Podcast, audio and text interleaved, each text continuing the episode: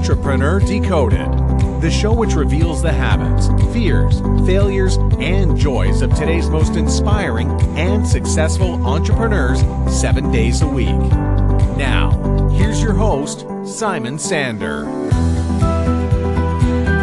Let's get into the show. Today's featured guest is Betsy Helmuth. Welcome. Hi, thanks for having me. Betsy owns and operates affordable interior design in New York City. She has worked on projects on Food Network, CBS, NBC, and Chase Bank. Her hardcover design book, Big Design Small Budget, was recently published by Skyhorse Publishing. She also has a weekly podcast on the same name. Betsy, take a minute to fill in some gaps from the intro and give us a little glimpse to your personal life. Sure. Yeah. Well, that pretty much says it all. I love podcasts. I'm also a podcaster, as you mentioned, and an author. But day to day, I'm an interior designer in New York City. I have two kids, three years old and five years old, an amazing husband, a dog, uh, never a dull moment. So you're keeping yourself quite busy. That's right. I love that. Um, let's jump into our first topic and let's not waste any time. Betsy, as an entrepreneur, what is the one thing that you do that you feel has been the biggest contributor to successes so far? The one thing that I do that I think has the biggest impact is that I work all the time. So I don't take shortcuts. I follow through. I create to do lists, which I feel has been really helpful in terms of strategizing, but also break my goals down into 90 day chunks, which I find to be really helpful and really achievable. So if I have a goal, I set it for 90 days if it's a significant one. And then I don't do another one for another 90 days, just so I can keep my eye on the prize and not feel depleted. Betsy, you told me you work all the time. That's uh, pretty insane. Uh, tell me more about that. And do you actually work all the time? Yeah, I work all the time. I work uh, nine to five, of course. And then I go home, I make my kids dinner, I get them ready for bed, and then I work again. Part of it is because I really love it. And part of it is because I own my own business, and that's just part of the hustle for me. Um, I would like to unplug a little bit more, and that is a goal in terms of outsourcing things that I don't absolutely have to do. But as a designer, it's a really personal artistic vision. So you really want to put your stamp on things, and it can be hard to extract yourself from the process. So be really honest with the audience. So what time do you go to bed? Um, I usually pass out on the couch with my laptop at about midnight. What does your husband think about that? He's usually next to me. The good thing about my job is I can do it while I watch TV.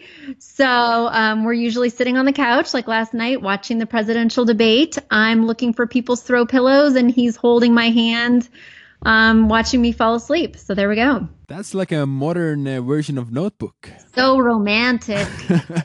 Betsy, let's stop messing around and talk about your journey as an entrepreneur. If you look back, have you always had that entrepreneurial DNA? No. So I didn't always know I wanted to be an entrepreneur. My dad was an entrepreneur and I watched him kind of doing his own thing. He was an auctioneer. So I was really interested in watching him and his world. My mom worked for the man, if you will. In fact, she worked for a whole bunch of men who were attorneys and not necessarily so nice. She definitely had her life dictated and her time dictated for her. And I spent many nights sleeping under her desk while she worked overtime. And I immediately knew that wasn't what I wanted for my life. So I grew up knowing I didn't want to work for somebody else, but I didn't actually know that that meant I wanted to be an entrepreneur. So your father influenced you a lot. Well, you know, he wasn't in my life a ton, but when I did see him, uh, you know, it didn't actually resonate with me that he was an entrepreneur until I became one. And then I'm looking back at my journey thinking, where did the streak come from?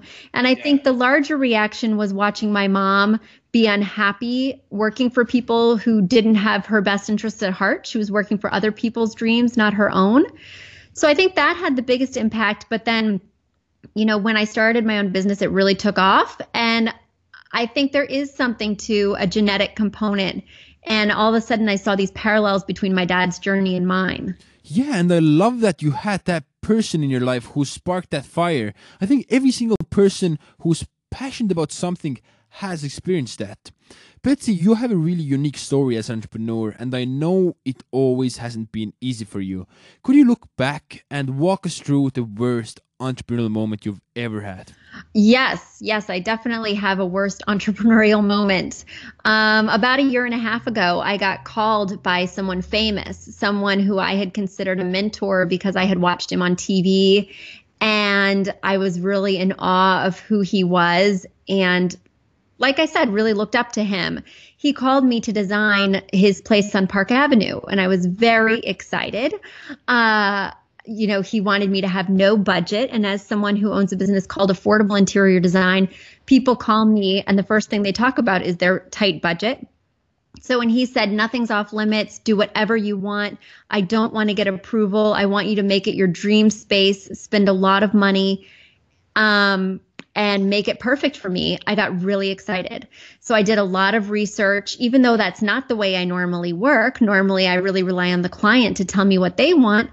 I did reflect back to him what I thought he would love based on researching every aspect of his personality, where he was from, what movies he liked, who he looked up to.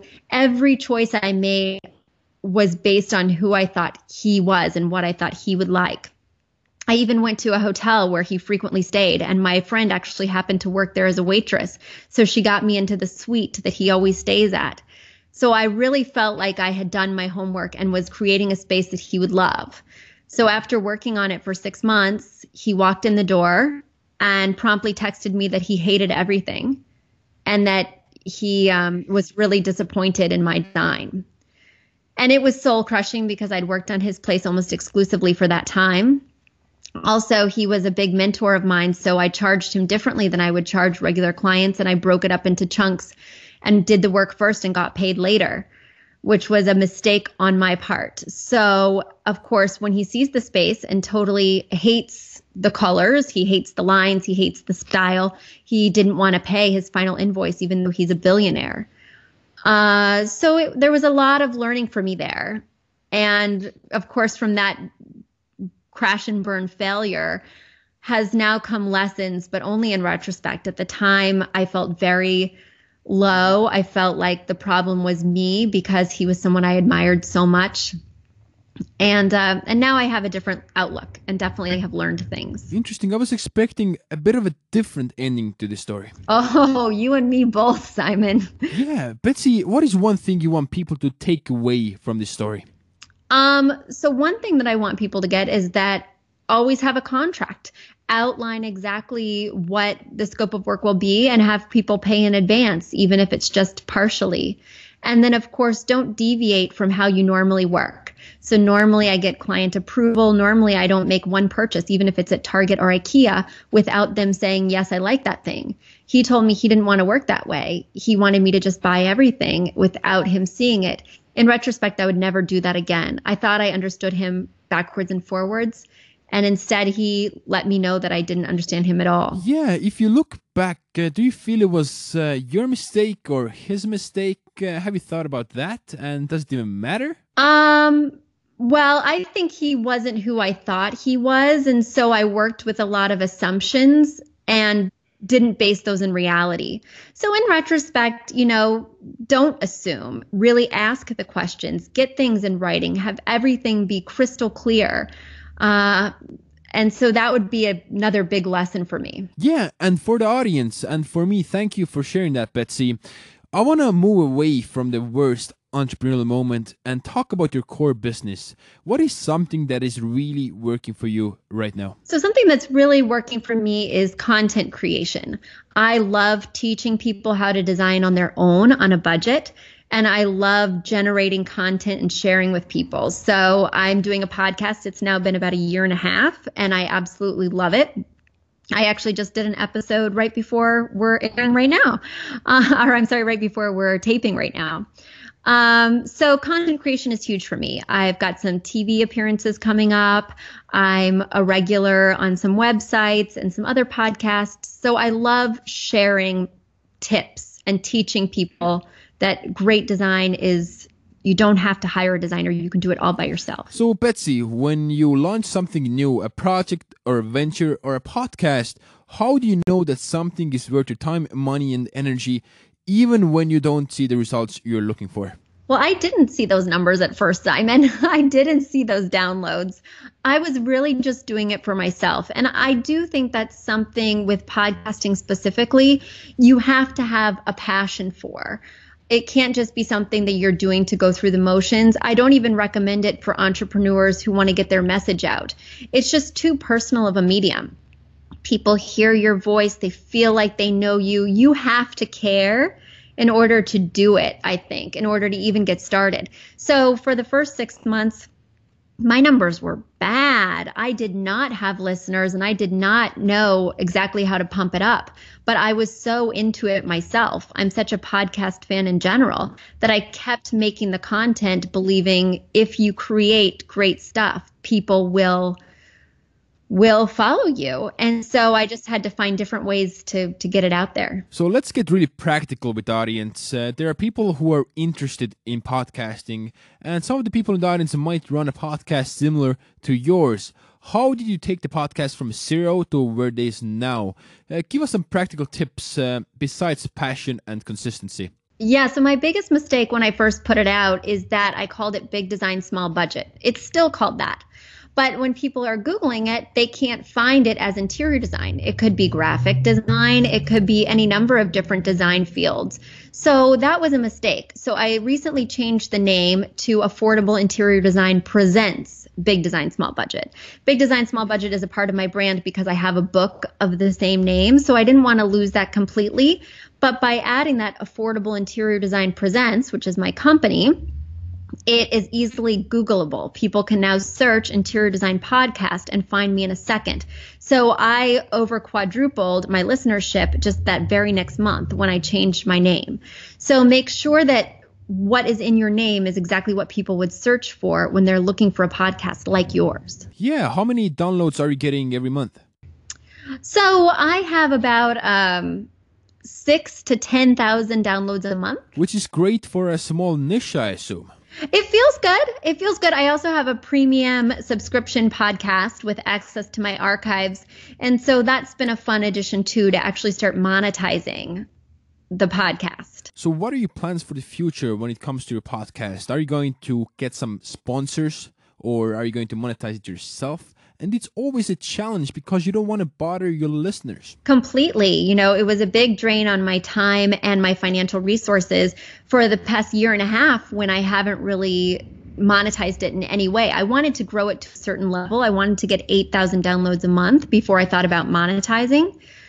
Um, and so I created a premium subscription versus doing ads for like different companies because I wanted to offer my listeners more value. I could tell they were fans. There were things that I wanted to share. Like I, I have a special segment on my premium subscription podcast called Design Diaries, where I talk really um, anonymously, but at the same time personally about projects that I'm working on, struggles that I'm having, things I'm looking for that I can't find, just like kind of an insider's view into the day in a life day in the life of a designer. So I'm able to share in an even deeper way. And I figured that that content would be a really fun way to have people pay for something that's really different and interesting. Also, I have my archives back there. So I only have 15 free episodes. And if you want to access my 70 plus back episodes, then you become a premium member. I just liked that model better than advertising for things I may not have experience with or have a strong connection to. And I just didn't want to sound cheesy when I'm talking about a mattress or when I'm talking about, you know, a food product that I really don't know or care about. Uh, I'd rather just give people more value. And giving more value is the best strategy for any successful venture. Give value and expect nothing back, and people are generous. Betsy, I'm going to talk about daily rituals and daily habits, but first, walk us through your average day. Simon, let's keep it very real. I have two small children. So whenever I hear entrepreneurs talk about their morning and afternoon and night rituals, I find it to be very aspirational, but very unattainable. Uh, my children wake up. I wake up with them since I work a little bit late and they basically dictate my morning and then i head to work um, i have a lovely storefront just a little bit above new york city in westchester and I work there all day with my dog and then I go pick up my kids at 5:30 from school and there you go. I make dinner, I get them dressed, we play and then I get to work again. So do I have an inspiring meditation that I do every day? No. Um, do I take long walks or go for a jog? No. I can't remember the last time I exercised.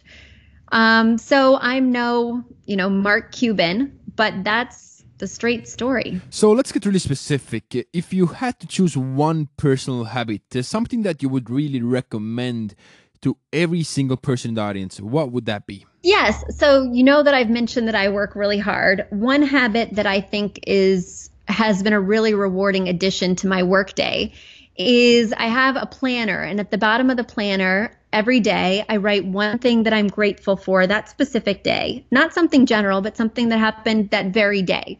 Like my sushi lunch was awesome, or the sun hit one of the pieces in my window just right and it was just inspiring. Um, and then the second thing that I do is I write one way that I'm going to savor my success. Because I used to work really hard without taking time to enjoy the fruits of my labor.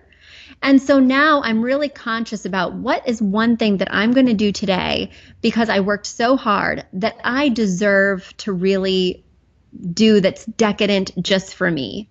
Even if it's just for a minute or two, um, I think it's really important. So now I build in a little bit of decadence every single day. What are some rewards you give to yourself, Betsy? Yeah, so an example would be um, watching a show while not having any electronic devices, putting down the laptop, putting down my phone, and watching 30 minutes of a show. Another one might be um, during lunch. I like to totally check out. I don't do any work. I take 20 to 30 minutes for just me time with food, but maybe I'll um, watch something silly on the internet, or maybe I'll do some Facebooking. Something that just is a little bit of time, but I'm really cognizant that it's time that I'm enjoying. Some days, if there's like a big sale, I'll buy myself something for my house or my office that's really frivolous but under $25. So every day it's a little bit different. Like just today, I decided to light a smelly candle. It just makes me feel good. And it's just something that took me three seconds and it just feels decadent. It feels a little bit special. And I did it with that intention that because I'm successful, I could buy this candle and I can light it and enjoy it for three minutes. Do you feel uh, you've been more productive because of this reward system? I don't necessarily feel that my productivity has gone up, but quality of life. I really look forward to writing that down. And at the end of the day, if I haven't done something decadent for myself, I'll try and squeeze it in. Like maybe I'll give myself a little foot rub with some lotion or something like that. Maybe I'll put a face mask on right before bed because I'll be like, Betsy, you forgot. You forgot to do something decadent today. So I have just been enjoying my hard work more. Betsy, I know that New York keeps you busy and you have so many things happening in your life right now. What is the one thing you're most excited about today? Um, I am really excited about networking with other women entrepreneurs. Just today, I had two phone conferences with other women entrepreneurs, and we were just really encouraging each other and asking each other, What's up?